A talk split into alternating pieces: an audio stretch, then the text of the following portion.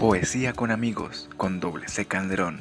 En el episodio de hoy, Leonardo Rivas, desde Mérida, Venezuela.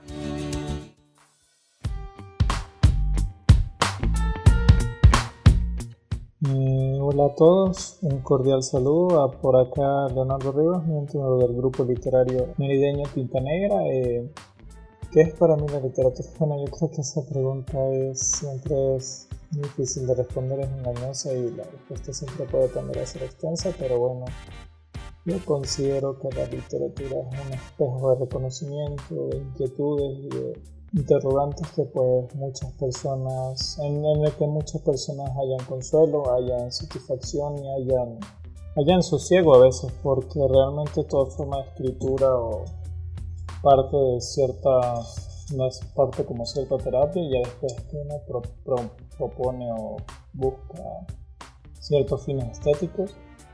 Y bueno, yo diría que mucha gente, bueno, mucha gente empieza leyendo a nada yo creo que pues siempre leí, pero realmente una, hubo una mayor afición de las lecturas obligadas en clase, pero en la universidad hubo un cambio porque en la universidad me tocé con libros como Los 20 planos de amor de Neruda o novelas como La inmortalidad y la insoportable levedad del ser del escritor checo Milan Kundera y pues esos libros realmente me abrieron las puertas a otro tipo de, de temas, de cosas que pues yo quería que me dijeran y pues que en la literatura encontré respuestas.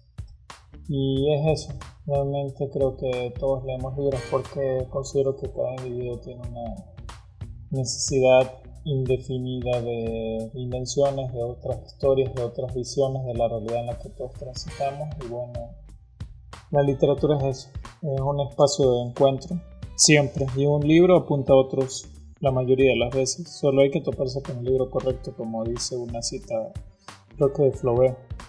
En fin, eh, ya me estoy extendiendo un poco, así que voy a leer un poema que se titula Al peregrino. ¿En qué lugar reposará tu nombre hoy, exiliado de la urgencia? Yacía en una solitaria cama de los primeros días. Su corazón es velero voraz para ocasionales vientos. ¿Dejarás que el horizonte nos inunde con números falibles? Tejí mapas anhelantes. Se aleja de mi sombra. Llevarás una pregunta cernida sobre ti sin respuestas para los caminos. Antes, la gerencia del tiempo no me atormentaba. Quisiera pagar todas las horas del día, Lamento no encajará nunca en tu bitácora, peregrino. No deja de ser rugoso el camino a través de la noche. Llevo a las flageladas por la nostalgia. Los anuncios podrían materializar proezas para los que te recuerden. Decidí dejar de llamarlos porque el alma también mengua. Nada basta cuando la luna nos rasga. Los segundos me reclaman, te asedian y nos conquistan.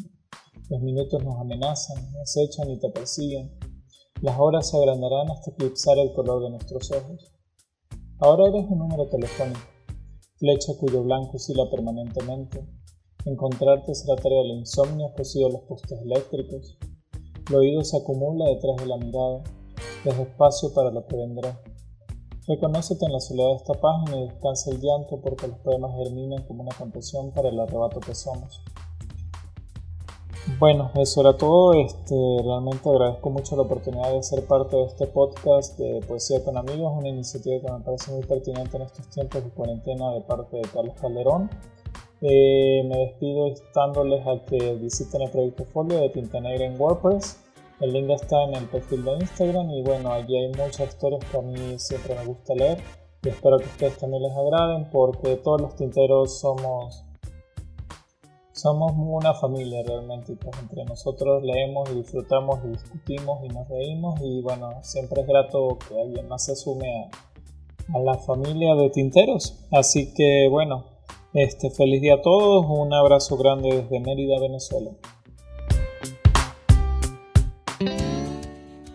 Poesía con amigos con doble Calderón. Sígueme en las redes sociales como arroba Calderón y escucha este y todos los episodios de las conversaciones acá entre amigos y la poesía con amigos a través de Spotify, Anchor y Google Podcast. La vida siempre es mejor cuando vivimos acá entre amigos.